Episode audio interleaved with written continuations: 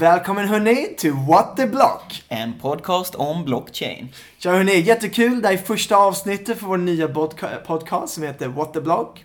Eh, och vi kommer att diskutera det här jätteintressanta ämnet som heter blockchain och bitcoin och krypto.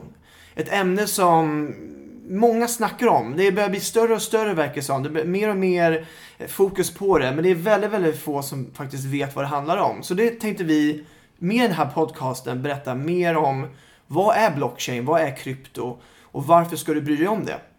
Och i dagens avsnitt så ska vi diskutera vad är blockchain, bara generellt sett en introduktion. Vad är bitcoin, som verkar vara det kanske det största ämnet runt blockchain. Men också vad är krypto och bitcoin krypto. Så en, en väldigt generell introduktion. Yes, jag tycker vi kickar igång detta avsnittet nu.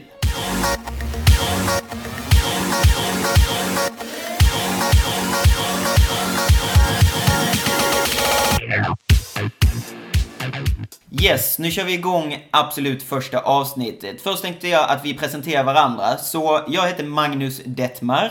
Eh, D-E-T-T-M-A-R. Det är vissa som inte förstår vad mitt efternamn är för någonting, för jag kommer från Skåne. However, jag jobbar på en firma här i Shanghai som heter Viewfin. Vi är skaparna av Metaverse, vilket är en public blockchain.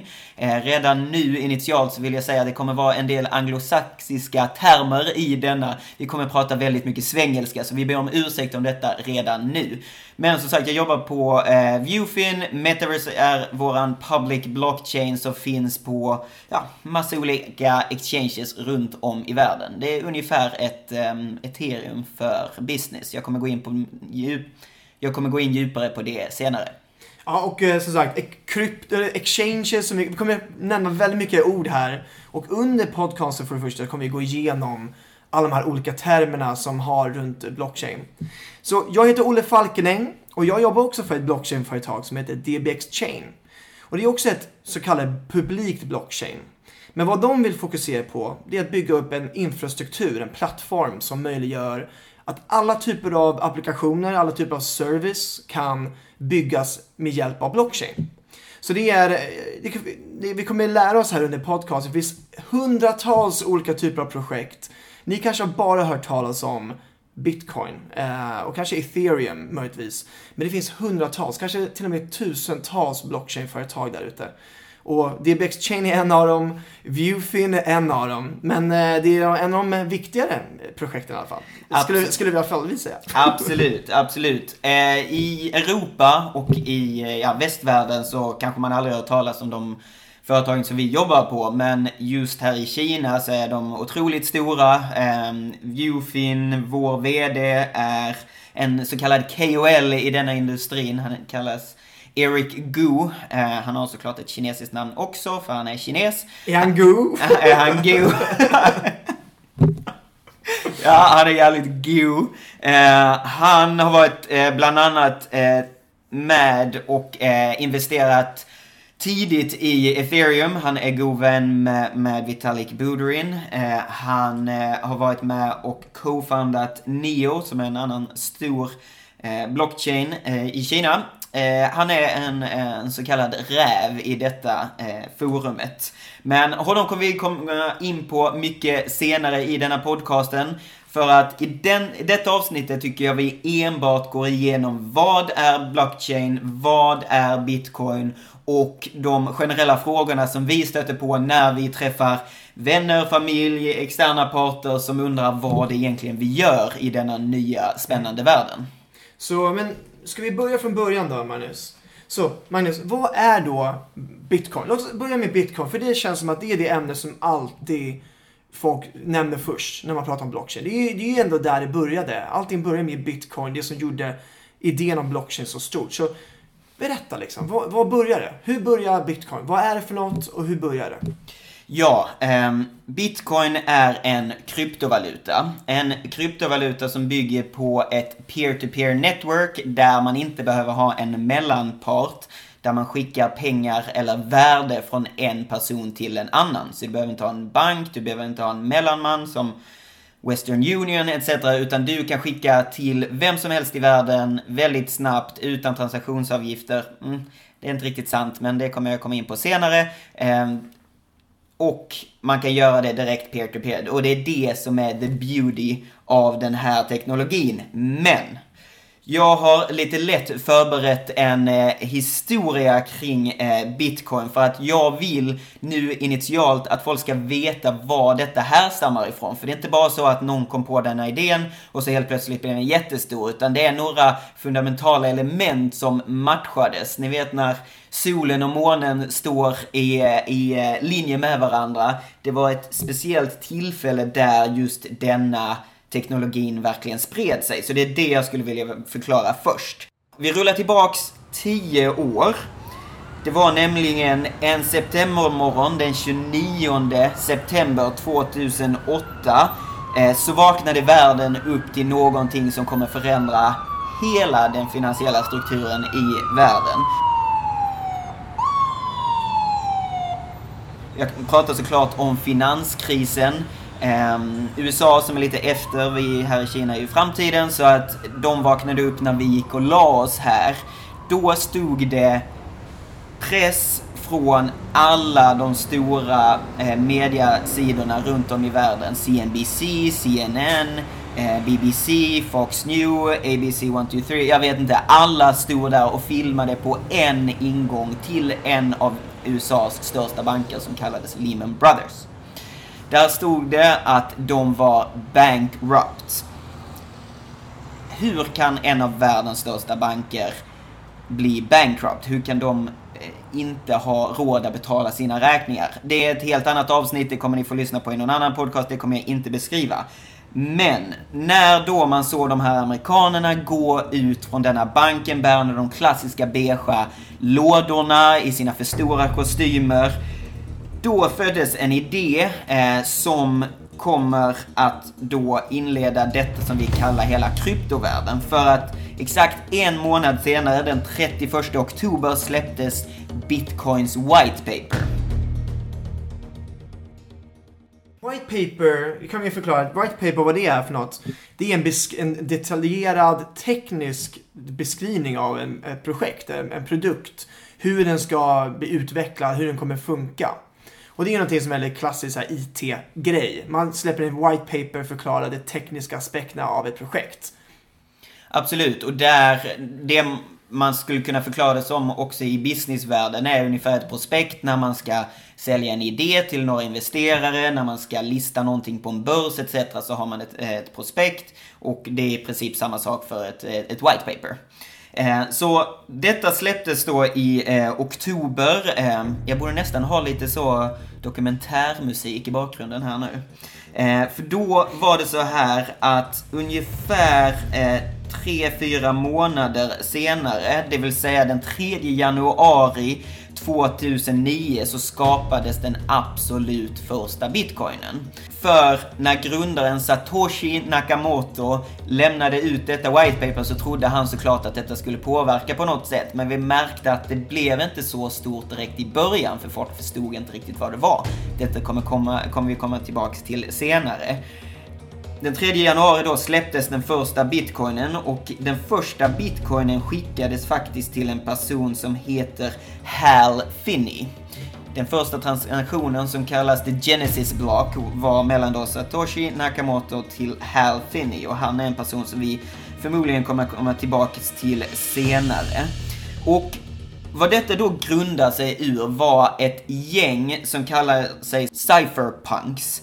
Cypherpunks var ett gäng personer eh, där bland annat Nick Szabo, Julian Assange, Al Finney, Satoshi Nakamoto, vem nu han är, eh, och John Gilmore, Adam Back och så vidare. Det här var ett gäng som tyckte att det finansiella eh, situationen som finns framförallt i USA, de också runt i världen, är väldigt korrupt, den är väldigt eh, ja, weird på många sätt. För det är ett gäng banker som har kontroll över hela världen. Alla vet var du för dina pengar någonstans. Och i USA så är ju freedom och democracy de mest glorifierade orden i världen. Och när då en person eller ett företag som då faktiskt bankerna är kan följa alla dina köp så ser de att det är ingen demokrati i det för att Folk kan se vilken information du köper, de kan se vad du eh, stöttar för parti etc. Varför skulle vi kunna göra det? Varför skulle vi inte kunna föra över pengar från en person till en annan utan att någon vet om det. Så det var där den fundamentala idén för den här kryptovalutorna kom.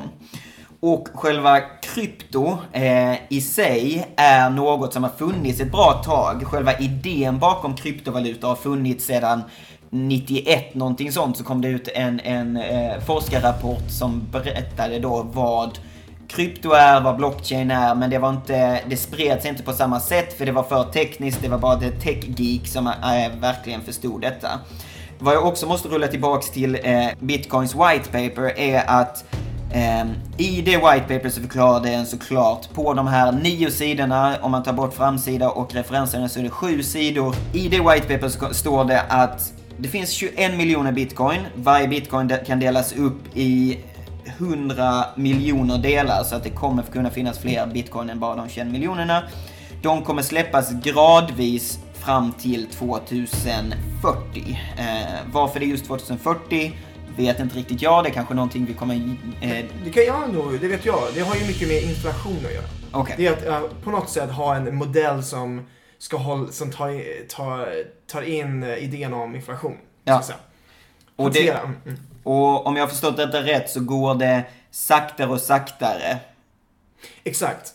Så det blir svårare och svårare att faktiskt få ut så kallade bitcoins. Yes. Uh, ur från själva, ja, i, de här, i den här, så att säga, kärnan där all bitcoin är fast. Så det blir svårare och svårare att få ur det. Man kallar det mining eller gräva ut det. Det blir svårare och svårare att få ut de här bitcoinen. Exakt, och mining är någonting vi kommer komma in på senare, så don't you worry. Eh, I alla fall, vi går vidare eh, med att då, var kom detta ifrån? Det var det, eh, cypherpunks som då startade denna revolutionen och det var som då varför just detta fungerade var för att folk runt om i världen, vi vanliga skattebetalare, såg hur de här korrupta, stora, giriga bankerna tog en alldeles för stor del av den finansiella kakan. Och när då en finanskris kommer, då börjar folk kolla för alternativ. Och när man då ser att här finns ett nytt sätt, det är väldigt nytt, det är väldigt eh, ja, det är oprövat, men kanske detta är det nya sättet för oss att kunna verkligen ta kontroll över vårt eget kapital. Så det var där då denna idén släpptes. Um, om vi pratar om då Satoshi Nakamoto, eh, Nakamoto, Nakamoto, det var väldigt svenskt. Nakamoto. Eh, om vi då pratar om honom så har det ju spekulerats otroligt mycket om vem denna personen är. Eh, ingen vet egentligen vem det är. Han släppte ungefär, var det 2011 tror jag, någonting sånt var det sista liksom officiella mejlet som kom från hans då mailadress. Eh, det har spekulerats om eh, vem, om, om det då är Nick Sabo, om det är Hal Finney. Eh, den första transaktionen var från Satoshi Nakamoto till Hal Finney. Satoshi Nakamoto som vissa rapporter har hittat inom stora starttecken. Ehm, han bor bara ett par kilometer från eh, Hal Finney, eh, vilket Ja, ni får, ni får bedöma själva om han är relaterad till honom eller inte. I alla fall, Hal Finney har dött. Han dog 2014, någonting sånt, i någon eh, väldigt tragisk sjukdom. Eh, så att vi kan inte fråga honom längre eh, kring detta. Eh, Nick Sabo var en av de första som har mejlat med eh, Satoshi Nakamoto. Han var också med på eh, bitcoin.orgs eh, hemsida. För att när Satoshi ville inte var involverad i detta längre så frågade han då eh, Nick Sabo, vill, eh, är det okej okay om jag tar din e-mailadress och placerar den på hemsidan? Och han sa absolut, men jag ska till CIA här för de undrar på vad det är vi håller på med. Och efter det har Satoshi Nakamoto försvunnit. I alla fall. Vi går vidare med detta. Eh, varför blev då eh, Bitcoin så stort? Jo, det var egentligen två faktorer som gjorde Bitcoin känt. För att Även om du har den absolut bästa teknologin i världen och du har den hemma i ditt garage så kommer ingen använda det. Det krävs att det får publicitet. Hur får det då publicitet? Två grejer. Under Wikileaks stordagar, eh, när väl Wikileaks blev stort, så var det så att eh, Julian Assange provade massa olika betalmöjligheter för då att komma in, eller för att finansiera den hemsidan. För att de var tvungna att serva runt om i världen för att det stängdes ner hipp som happ. Så, eh, de började med Visa Mastercard, de, det stängdes ner, de flyttade sig vidare till Paypal, det stängdes också ner. Och vad gör man då för att inga betalningsdistributörer accepterar deras, eh, att, att de skulle ta betalt längre? Så då började de titta på bitcoin. Så när han, Julian Assange, gick ut och sa att vi accepterar nu bitcoin, då började folk få upp ögonen för detta. Det var det absolut första. Det andra stora eh, saken som gjorde att bitcoin blev känt var då att det finns en hemsida som heter Silk Road. Silk Road är en hemsida som inte är så eh, populär i, i eh, ja, det, polismyndigheten är hemma. Eh, Silk Road är en hemsida där det framförallt köps droger, vapen etc. Men det vad eh, idén bakom Silk Road är, är att vem ska, som helst ska kunna sälja och köpa vad som helst anonymt. Och en av de bästa valutorna att göra detta med är såklart bitcoin för att oavsett om du kan följa var transaktionerna sker någonstans så kan du inte se vem som väl gör transaktionerna. Och här kunde man se ett byte av värde med en ny teknologi och därför anammade då Silk Road denna teknologin vilket gjorde att de fick också stor publicitet kring detta, var väldigt negativ publicitet men all, publi all PR är bra PR, de blev stora på grund av detta. Och efter de här stora vågar, vågarna då eh, så, så hände en sak att Oavsett hur mycket kapital som finns hos privatpersoner så kommer det alltid vara de eh, institutionella investerarna, alltså ja, privata investeringar av ja, större magnitud som kommer göra detta till en känd grej. Vilket gjorde att när folk i Silicon Valley fick upp ögonen för detta, då började det pumpas in pengar från detta och det är där vi ser själva prisstegringen öka. För det måste, jag också, det måste man också säga, del av publiciteten, eller varför det blev så stort med bitcoin, har ju alltid varit med prisökningen. Att det här extrema prisökningen som skedde under, ja, under tio års tid. Det har ju gått från Ja men det här kända exemplet när någon person köpte en pizza för... Klassiker. Ja, en pizza för tre, tre, tre eh, bitcoins som idag är värt vad? Ja, det är 6500 dollar styck. Ja, något sådär. Ja. men om du går tillbaka till slutet av december, det var ju en bitcoin värd 20 000 dollar. Exakt. Så eh, det är ju också varit del av den här extrema eh, exponeringen. Att varför folk har varit så extremt intresserade av det. Att, vad är det här? Varför ökar det så extremt mycket i värde? Absolut, och det är ju oavsett vad man tycker om det så är ju pengar drar ju ögon till sig. Eh, och valutan i sig, bitcoin, det har ju pratats om att det är då det, det digitala guldet. Eh, vilket det absolut är för att folk har blivit svinrika på det. Problemet med, med bitcoin i många sammanhang är ju att värdet är inte lika stabilt som många andra tillgångar. Det fluktuerar 10-20% upp och ner varje dag. Eh, så att, att behålla ett värde kring bitcoin kanske inte är det bästa, men när det ökar från, ja, för 10 år sedan, 9 år sedan, någonting sånt. Den absolut första bitcoinen såldes för 0,00076 dollar. Eh, och idag är den 6500 dollar, någonting mm, sånt, exakt. när vi spelar in detta. Så att det har ju varit en väldigt exponentiellt eh, värdeökning för denna valuta. Och har man då kollat på vår valuta, eh, kronan, om ni som har varit ute och rest på senaste tid har märkt att vår valuta är jäkligt lågt värderad. Eh, man kan också kolla på dollarn som senaste 100 åren har gått ner otroligt mycket i värde. När då någonting som kallar sig pengar går upp flera tusentals procent då får det ögonen på sig. Mm. Men för det, kan, det är lite så här intressant, vi behöver inte gå in för mycket i den diskussionen, men man kan ha den frågan i huvudet. Det är att det har alltid varit diskuterat att hur bitcoin kan ersätta dagens valuta. Hur dagens valuta är så korrupt, det är övervärderat, det är liksom, man kan skapa pengar genom luft. Och, och det är ganska intressant just att man har, man diskuterar hur bitcoin eller någon annan kryptovaluta kan ersätta. Men så har man samtidigt en bitcoin som, har, äh, som, som du säger, det fluktuerar i pris. Det kan öka i hundratals procent inom några månader. Hur kan en sådan valuta som har sån typ av liksom ostabilitet någonsin kunna ersätta en stabil valuta? För eh, i slutet av dagen så ska det inte kunna vara att du köper en, eh, en, eh, paket mjölk på morgonen så är det hundra gånger så dyrt sen på kvällen när du insåg att du behövde en till till paket mjölk. Absolut, och det, det är ju någonting, ett problem som vi ser just nu att du måste i princip ha digitala prislappar som går upp och ner jämfört med vad bitcoin är värt. Eh, om du väl skulle kunna köpa eller sälja någonting med bitcoin. Men eh, saken är den att just nu är vi fortfarande i ett väldigt tidigt skede i detta. En teknologi som bara använts 10 år som blev stort för kanske 4-5 år sedan. Mm. Eh, vilket gör att denna teknologin har inte provats på samma sätt som kanske aktier eller finansiella instrument har gjort. Och det vi ser förmodligen nästa år och framåt här beroende på om eh, de som sätter reglerna i de olika länderna går med på det eller inte. När vi ser att finansiella instrument kommer implementeras på de här olika eh, kryptovalutorna så kommer vi se en helt annan stabilitet i det. För nu är det i princip bara köp eller sälj. Vilket gör att det är extrem volatilitet i detta. Om vi sen applicerar att man kan shorta, att man kan ha eh, derivatives etc. på de här kryptovalutorna. Det kommer skapa en helt annan stabilitet i marknaden. Tror jag. Eh, ta inte detta som ett legal advice, men det tror jag i framtiden.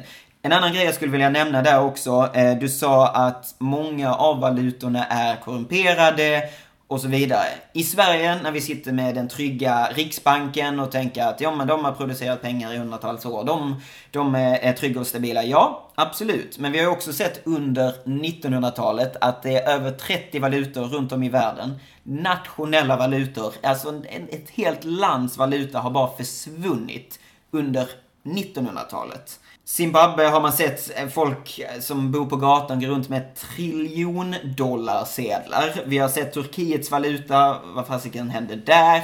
Eh, Venezuela, ja, jag har vänner från Venezuela som säger att ja, det är verkligen kaos i det landet på grund av deras valuta. De har mm. gjort eh, några aspekter kring kryptovalutor där också. De har försökt implementera mm. Petro, men det tror jag är ett helt annat avsnitt. Mm. Så jag tycker... men, men, bara för liksom bara påpeka lite tydligare för att, men, för om, om man lägger in kontrasten, just att i dagens system så får ju faktiskt bankerna producera nya pengar. Man kan alltså, man, om man går tillbaka några hundra år när faktiskt saker och ting var byggt på guld. Guld är ju ändå en en, en tillgång som är begränsad. Det finns x antal liksom, guld på marknaden. Liksom, det går att ta på. Det är någonting... Som bitcoin. Så, ja, typ, ja men för bitcoin kan ju gå in på senare. Bitcoin är ju väldigt, dess modell är ju väldigt byggd på just idén runt guld. Men att där har vi ju då eh, en tillgång. Förut kunde man, var allting kopplat till guld.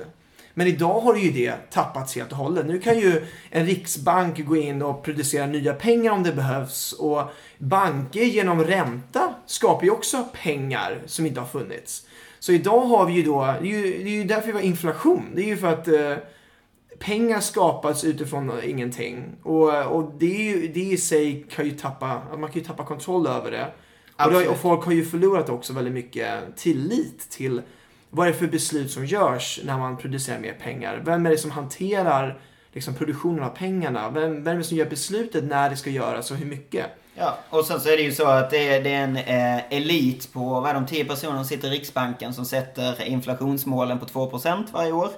Eh, det har aldrig nåtts eh, exakt de två procenten. Eh, ska man då lita på att det inflationsmålet kommer nås i framtiden? Exakt. Who knows? Ehm, för, jag, för... Säger inte att, jag säger inte att de är dåliga i Riksbanken. Jag tror på Riksbanken 100%. Men de är fortfarande människor, de är fortfarande personer, precis som du och mig Olle. Och de har också gått utbildningar på Handels, de har säkert doktorerat i hej och hå, men de har också fel i många sammanhang. Mm. Och om då Oavsett hur duktiga de är på Riksbanken, om man då kollar på Riksbanken i Zimbabwe, ja men de kanske inte har suttit på samma expertis som vår Riksbank har gjort. Varför ska man då lita på dem som sätter inflationsmål eller sätter, ja, hur mycket pengar man ska mm. producera i det landet jämfört med Sverige? Det är där jag bör, vill att folk ska börja tänka på att, ja, i Sverige så har vi ett väldigt strukturellt, fungerande system, men många länder har inte det. Och där kan man se att denna valutan har så sjukt mycket värde. Mm. Ja, men för, för poängen är ju det att det bästa alternativet skulle ju såklart om man kunde applicera någonting som är Alltså en tillgång som man kan ta på, någonting som är begränsat. Låt, låt oss säga guld. Alltså det bästa skulle ju vara om, om på något sätt vi hittar ett system där människor kunde betala i guld. För då är det ändå, det är en tillgång som vi vet är begränsad. Vad bitcoin gör, det är att de kan digitalisera egentligen, ja, idén om guld Istället för att man faktiskt jobbar med guld så har man bara tagit idén om guld, alltså någonting som är begränsat i, i tillgång. Eh, begränsat i, i för som du nämnde tidigare, det kommer ju finnas som mest, i resten av dess, livstid, kommer det bara finnas 21 miljoner bitcoin. Och det, det är ju det hela idén. De har alltså använt, de använder samma princip som man har med guld, att man vet att det finns en begränsad antal guld. Vare sig om det är vad man har liksom, utvunnit från marken och det som faktiskt finns i marken, som inte vi har tagit än.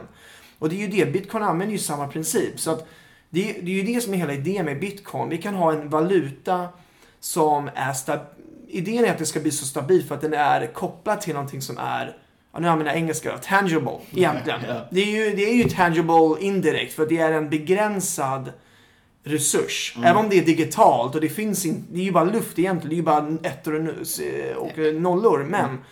idén är fortfarande begränsad. Den är, och idag finns inte det när det gäller vanlig valuta. För då kan ju faktiskt bara producera mer pengar hela tiden. Absolut. Och det, det, kan låta lite nördigt och att man är lite crazy i sitt huvud när, man, när jag kommer göra denna förklaringen. Men om man, om man kollar på vad pengar är idag, om man kollar på den svenska sedeln idag, hundralappen. Vad den egentligen bygger på är en konsensus om att alla i detta samhället vet att Magnus har en hundralapp, därför har han tillgång till att få andra grejer för det hundralappen. Så vad det bygger på är ett bokföringssystem som är, säger att ja, Magnus har en hundralapp, han har tillgång till så mycket. Olle har två hundralappar, då har han tillgång till så mycket. Det är egentligen bara ett stort bokföringssystem i hela samhället. Om vi går tillbaks några hundra år där ja, man hade koppar, eh, koppar, ko, eh, mm. kopparkronor eller guldkronor etc. Ja, men då fanns det ett, ett visst värde bakom det. Men just en hundralapp har ju inget värde i sig. Mm. Och går man ännu längre tillbaks, ja då var det ju att man bara bytte grejer med varandra. Att jag bytte en kopp till dig så fick jag en kniv eh, från dig liksom sådär. Eh, vilket gör att det är bara ett bokföringssystem, det vi har. Och vad man då gjorde med bitcoin är att istället för att jag ger en, en pappersbit till dig, som är en hundralapp, så skickar jag någonting digitalt till dig. För att jag vet inte hur det är för er lyssnare, men det är väldigt sällan jag har cash i min plånbok. Det är väldigt sällan jag, jag verkligen har någonting fysiskt att hålla i som kallas pengar. Det jag har är, jag har ett litet plastkort som var eh, uppfunnet på 50-talet. Och det sätter jag in i en maskin. Eh, jag litar på honom bakom eh, disken. Han knappar in vad, vad, han gör. Och så sen så försvinner ett visst nummer från mitt konto. Det är så vårt samhälle ser ut idag. Och vad då Bitcoin gjorde var att istället för att vi litar på då den kortterminalen och den, eh, de fina kontoren som kallas bank. Så gjorde vi så, varför kan inte jag bara skicka till Olle direkt de här pengarna där jag inte behöver en bank och en kortterminal etc. som tar betalt, som tar eh, kredituppgifter, som begränsar folk i många sammanhang som ska föra pengar från, eh, ja, från, från A till B. Så det är det som är liksom det fundamentala kring det hela. Varför kan vi inte bygga ett samhälle där vi inte behöver alla de här mellanhänderna? Men, vi rullar vidare lite. Eh, när vi då pratar om eh, bitcoin så var det ju också så här att hur ska man då få in pengar på den här i det här eh, omloppet. För att oavsett hur mycket man värderar en bitcoin så kommer det alltid vara att vårt sätt att se på värde är att eh, jag har 1000 kronor, eh, du har 1000 kronor. Hur ska jag då kunna föra över det mellan varandra? Så då var det en snubbe som hette Jed MacLeb. Eh, jag kanske uttalade det helt fel. Eh, han insåg då problemet med att vi måste få in pengar på något sätt. Det var alldeles för eh, problematiskt att då skapa någonting, eh, något värde i det. Så då skapade han den absolut första exchangen som kallas Mount Gox. Och Mount Gox gjorde att de kunde, man kunde skicka pengar till dem och så fick man då eh, bitcoin tillbaka. Vilket i princip var, ja du för in det i ett system så får du ut det ur ett annat system. Eh, en atomic swap, är det inte det man kallar det? Mellan kryptovalutor. Nej, det är kanske någonting helt annat. I alla fall. Eh, och detta köptes sen av en fransk kille som heter Mark Carpless. Eh, och han, ja. Han hamnade i fängelse senare, han snodde massa pengar och då vidare. Men det är en annan historia. Det händer, det händer. Det händer en annan historia. En annan grej som också är väldigt bra med de här eh, bitcoin som man måste då förstå från ett svenskt perspektiv att i världen så finns det ungefär 2,6 miljarder vuxna människor som inte har tillgång till banksystemet. Det sitter folk liksom ute i, ja, djungeln i Sydamerika, folk i Mongoliet, ja, norra Ryssland. Alltså det finns folk över hela världen som inte har tillgång till banksystemet. Och vad man då kan få tillgång till ett banksystem är genom att bara man laddar ner en app och i den appen eh, så kan man skicka pengar till, ja du kan skicka från Ryssland till Sydamerika, inga mellanhänder whatsoever. Och det är det som är ett jävligt häftigt eh, användningsområde för de här då, att vem som helst kan då bli bankade som man kallar. Eh, jag fick höra, jag var intervjuade Charles Hoskins som är en, en eh, ja, en av grundarna till ethereum. Han berättade just om det att han hade varit i liksom inner eh, Mongoliet, där det verkligen knappt fanns vägar. Och då frågade han så, jag känner ni till bitcoin? Och då tog alla upp sin smartphone och visade, jo men vi har bitcoin. Vilket är så jäkla häftigt. Alltså en, te en teknologi som började för tio år sedan så finns det nu personer Mongol mongoler in the middle of nowhere sitter och har bitcoin. Det tycker jag är jävligt häftigt. Mm. Jag ska berätta mer om den intervjun eh, en annan gång. Det som är intressant med bitcoin, jag tror vi ska bryta ner lite. Vad är det som är det unika med bitcoin? Egentligen, bara efter, efter den här lilla historien här. För du, du, du okay. gick in på flera aspekter. Um, så vi pratar ju, liksom, som jag pratade tidigare om, det är decentraliserat, som du nämner. Man behöver ingen mellanhand. För det, det kanske man inte tänker så jättemycket på som en kund. Alltså vi, många, de flesta transaktioner som man gör i Sverige till exempel, sker i Sverige. Men vad händer om man till exempel vill skicka pengar till USA eller eh, Kina eller var någonstans. Då helt plötsligt börjar man märka att det är lite mer komplext egentligen. Det kan ta flera dagar tills man har fått faktiskt sina, sina pengar. Och det är lite konstigt för tanke på att det är ju inte riktiga pengar som skickas, det är ju bara ettor och nollor. Så varför tar det så lång tid? Det är ju också en del i det här att man behöver inte ha en mellanhand som, man, eh, måste, som måste hantera alla transaktioner. Genom bitcoin som är byggt då på blockchain som vi kan prata om senare, det är att det är decentraliserat. Man har ett system som är eh, som alla har tillgång till. Alla transaktioner delas med alla, eller i alla fall informationen om alla transaktioner delas med alla i ett nätverk. Istället för att allting måste ske genom en enhet, till exempel en bank. Idag är det ju bankerna som är egentligen hubben i samhället. Alla transaktioner går igenom där, om det är företag, kunder, vad som helst. Men egentligen, det behövs ju egentligen inte om man har ett system som möjliggör eh, att man kan, jag, jag och Magnus här kan, kan göra en transaktion direkt till varandra. För egentligen är det ju bara ettor och nollor i slutet av dagen. Så det är en av de största aspekterna med bitcoin och det är därför också decentraliseringen och därmed också liksom transparensen och liksom öppenheten som det görs. Det är därför det, det, är det som har gjort att blockchain generellt sett blir så intressant. För att det kan man applicera på andra områden och det kan vi prata om sen. Eh, någonting jag skulle vilja tillägga där också att just den här decentraliseringen och att man behöver inga mellanhänder. Vi har sett det här eh, under 2010-talet, eh, revolutionen kring att ja, Airbnb valde att ja, istället för att alla hotell ska liksom lösa det eller någon person eh, hyr ut sin lägenhet. Så ja, men då skapar vi en plattform där alla kan hyra ut sin lägenhet och helt plötsligt är man hotelldrivare. Vi har sett på, på eh, taximarknaden där Uber gick ut och sa ja men vem som helst kan då eh, ta betalt och sköta sin business därifrån. Eh, vi har sett det med Alibaba att varje person kan starta sin egen butik och så kan man eh, lösa betalningar etc. Vi kan skapa business genom bara att kunden hittar mig genom den plattformen, that's mm. it. Vi behöver inga mellanhänder. Okej, okay, Alibaba de är ju mellanhänder, men... Ja, men det är det jag vill mena också. Ja. För även om Airbnb är, alltså som man kallar peer-to-peer, sharing economy är ju ganska populärt ord idag. Och det är ju, det är, ja, du och jag... Lite gammalt måste jag säga. Ja, lite gammalt kanske. Och det är ju liksom att, eh, ja men jag kan hyra din lägenhet. Men det är ändå genom Airbnb. Mm. Genom ett system som Bitcoin har så behövs inte det. Nej, exakt. Men det är där också, alltså det jag vill att folk ska förstå att istället för att bryta eller det de här plattformarna har gjort är att de har brutit det monopolet som finns. De mm. bröt taximonopolet, de bröt eh, att det var bara vissa butiker som kunde finnas på de stora plattformarna. De bröt eh, hotellmon eller, ja, taximonopolet, hotellmonopolet, allting sånt. Det bitcoin gjorde, eller håller på att göra, är att det bryter det finansiella systemet. Exakt, vilket exakt. gör att du behöver inte de där stora bankerna. Du behöver inte fråga om lov när du ska skicka stora pengar, eh, eller skicka stora summor mellan eh, olika personer. Du behöver inte be om lov. Du kan ta allt ditt ansvar själv, vilket är ett stort steg i den teknologiska utvecklingen men framförallt också den demokratiska utvecklingen. Att du kan ta ansvar för din egen, eh, ja, dina egna pengar på ett helt annat sätt. Mm. Och det är ju också, vi kommer ju prata om det här sen, men som sagt, bitcoin har ju mycket med, det har ju med valuta, det har med pengar att göra. Att man har rätten till sin egen pengar, man har rätt, det är liksom öppenhet runt pengar.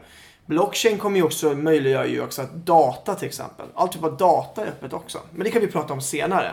Men jag tänker också bara så här generellt sett, vi, man hör ju liksom i, i bitcoin-världen och liksom i världen hör man alltid det här att ja men bitcoin är så dyrt att utvinna och mining, man hör ordet mining till exempel. Och det är ju lite så här, um, det är en lite intressant aspekt. För i och med att det är ettor och nollor, vad är hela grejen med, ut, med mining? Varför använder man ett ord som mining? Och jag tycker det kan vara en intressant grej vi kan bara på, berätta. Liksom, varför pratar man mining?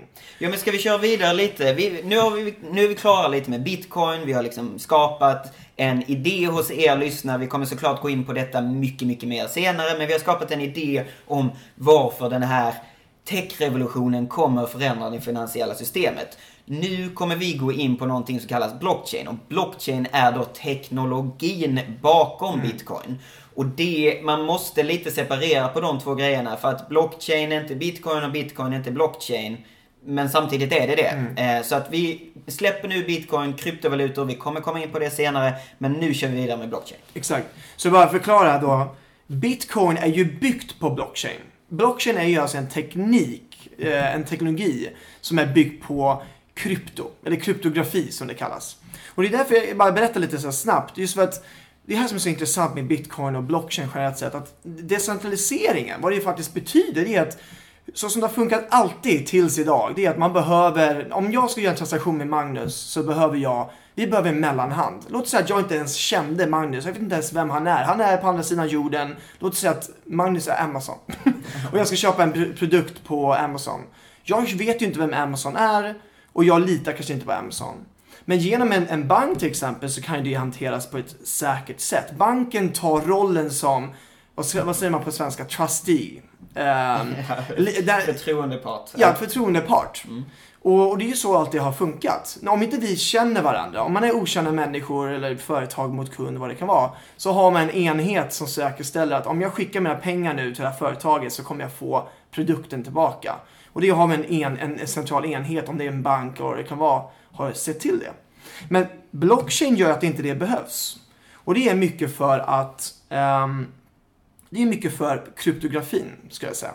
För vad som sker idag, det är att om man... Um, oh, det här är lite svår, svår tekniskt nu. Nu börjar jag känna... Börjar bli lite nervös här. Nej, men, Får jag flika in? Ja, jag kör. Jag flika in. Nej, men jag, jag har försökt förklara detta för väldigt mycket vänner och och eh, bekanta. Eh, jag har också en YouTube-kanal kring detta, så jag har studerat hur man ska kunna beskriva detta på det absolut enklaste sättet. Om vi bara skippar teknologin och bara förklarar med ett eh, ja, verkligt exempel. Om vi sitter 10 personer i en ring, eh, alla får 10 kronor. Eh, eller 10 fiktiva pengar. Vad blockchain gjorde då är att, eller vad den tidigare teknologin, vi börjar på det sättet. Vad den tidigare teknologin är. Om jag skickade eh, en 10 av den här nya valutan till Olle om Olle då tar dem eh, så vet alla han har 20. Den gamla teknologin gjorde då att ja men jag har ju, jag kan ju bara kopiera det och skicka vidare till nästa person och nästa person och nästa person. Som ni vet med till exempel musikfiler, eh, du kan skicka det till din polare, din polare kan skicka det till 10, ni kan skicka det till 100, sen så har alla det. Och det var det som var problemet med det gamla internetet. Det nya internetet då, när, vad blockchain gjorde var att istället för att bara jag och Olle vet att vi har x Eh, så mycket pengar eller så mycket av denna filen eller vad det nu än är.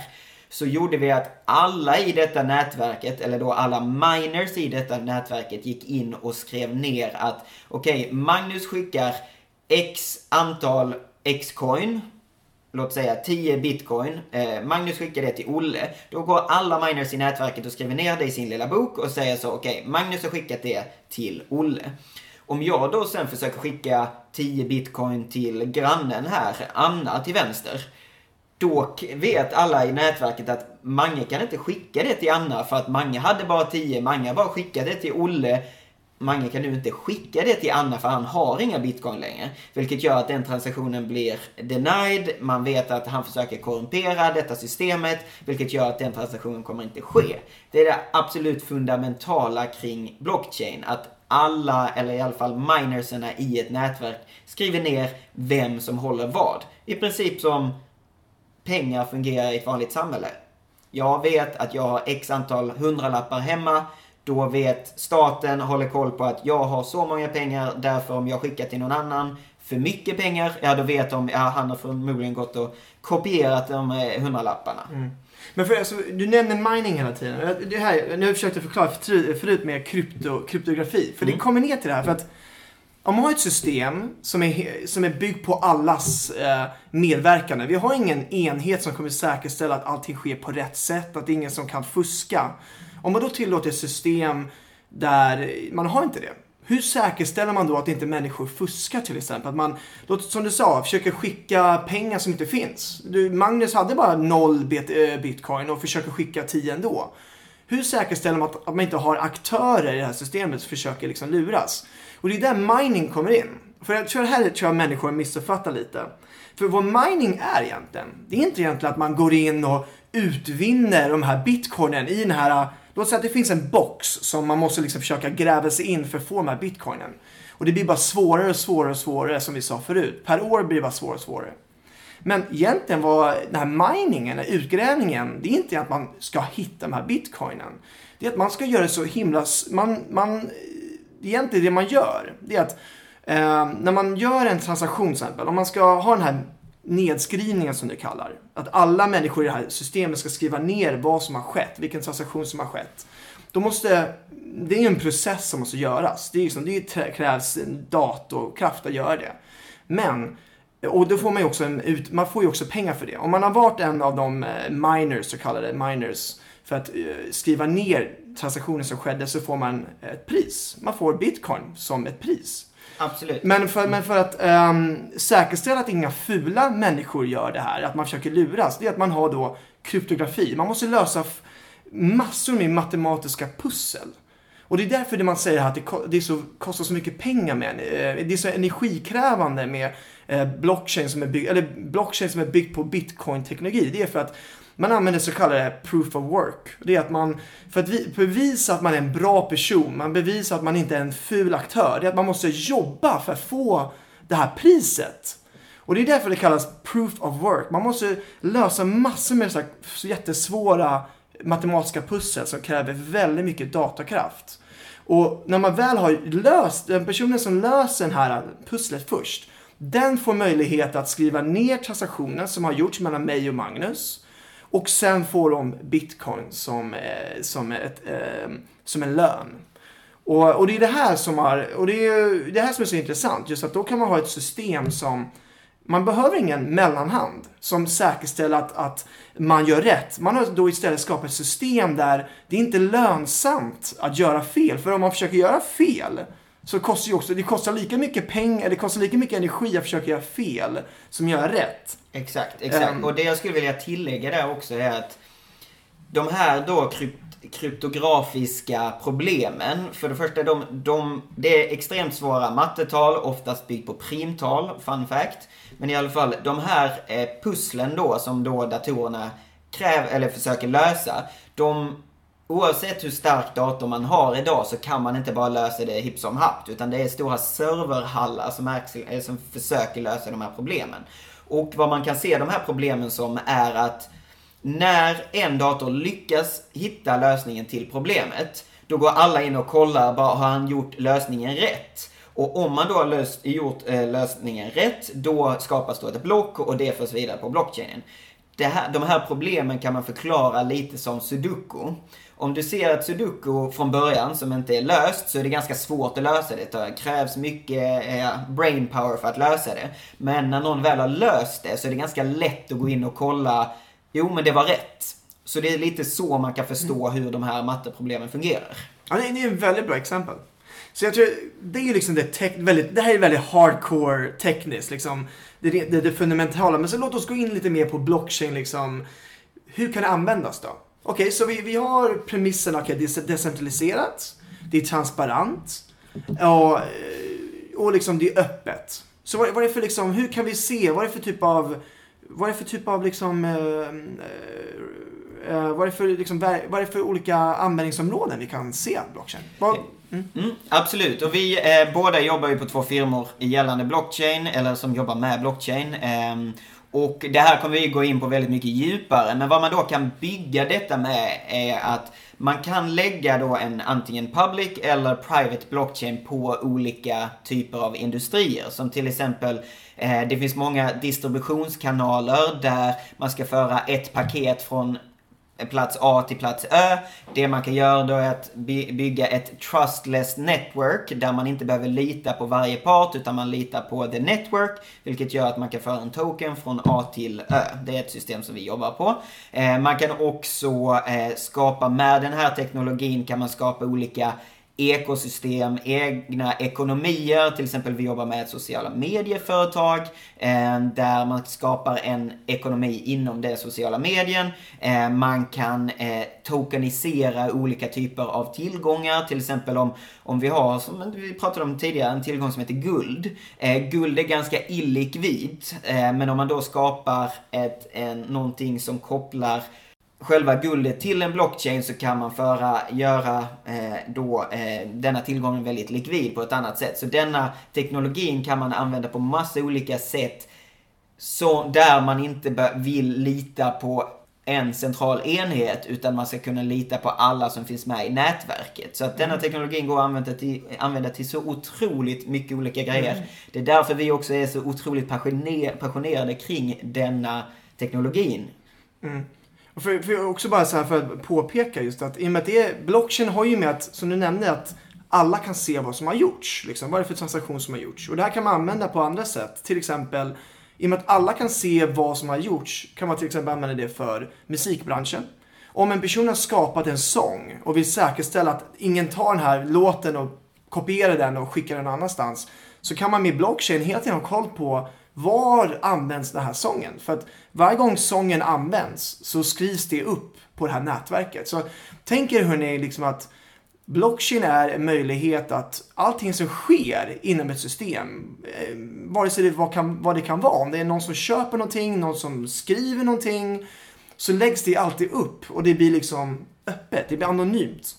Och det här är ganska intressant, det kan man använda för eh, reklam till exempel. Eh, där man kan Istället för att man, idag med Google Ads så klickar man på liksom en banner. Och det är ganska svårt för dem att veta vad, liksom, hur, hur härstammar, hur ser, hur ser själva, vad säger man, liksom, eh, banan, var kunden har gått från det klickandet. Med, med hjälp av till exempel blockchain så kan man till exempel följa hela, en kunds hela resa. Men fortfarande anonymt. För det är ju det är fortfarande anonymt också, kan man göra också. Ja, och det är någonting man måste förstå också med blockchain och framförallt bitcoin är att varje adress, varje transaktion kan man följa. Du kan se från vilket konto en bitcoin har gått till en annan. Men du kan inte se vem det är som har gjort transaktionen. För att du har tillgång till ett, ett konto. Eh, det är anonymt i sig. Du behöver inte säga att jag har detta kontot. Utan det är anonymt. Vilket gör att du kan följa alla transaktioner som bitcoin någonsin har gjort från dag ett. Mm. Så det, är, det är något som skulle varit väldigt användbart när, när, när Ikea började sälja hästkött. Mm. För problemet var ju där då, man visste inte var köttet kom ifrån. Eller hur? Man kunde inte se, men den här köttbiten såldes på den här fabriken som sen så, äh, köptes den här fabriken. Och liksom i varje led i, i så kallad supply chain så förlorar man koll på var det kommer ifrån. Exakt. Så supply chain till exempel är den mest klockrena idéerna där blockchain kan använda. Det är helt perfekt. Och det har vi det... sett. Eh, Walmart har ju börjat kolla på detta. De har jobbat med eh, Hyperledger som är då IBM system. Eh, de har en jävligt bra marknadsföringskampanj. Eh, jag ska berätta lite mer om vad mm. som går bakom kulisserna där. För jag tror att nu, nu det, här var, det här avsnittet var ganska rough i, uh, i, on the edges, måste jag säga. Ja. För jag tror att nästa avsnitt tycker jag verkligen vi ska börja diskutera. Du nämnde token förut, det har inte vi gått in på, men att token är också en jätteintressant grej. Du nämnde tokenization, man kan tokenisera en tillgång. Och vad är det betyder? Det tycker jag det är det ämne vi borde prata nästa gång. För det här det är också en, en mest intressanta aspekten av blockchain där man kan bryta ner en, vad som helst till att bli, eh, bli, bli delat och bli vet du, tillgängligt till Likvidera. Lik, exakt, likvidera vad som helst. Som till idag har varit ganska begränsat vad man kan likvidera. Yes. Det, det är för, för de, det mest ex, eh, normala exemplet är aktier till exempel. Man bryter ner ett företag till aktier. Men man kan inte göra det med till exempel med en ko eller med en dator som du har hemma. Men rent teoretiskt skulle man kunna använda blockchain för att bryta ner vad som helst där man faktiskt kan få ägandeskap till den saken. Och med de orden tycker jag att vi rundar upp denna absolut första podcasten som heter What the Block. What the Block, gillar ni namnet eller inte? Det skiter vi i, för vi gillar det. Anyways, tack för att ni har lyssnat mina vänner. Det är med stor glädje vi kommer prata om detta ämnet. Jag heter Magnus Detmar. Jag heter Olle Falkenäng och hörni, vi ses nästa vecka. Ha det gott! Tjabba!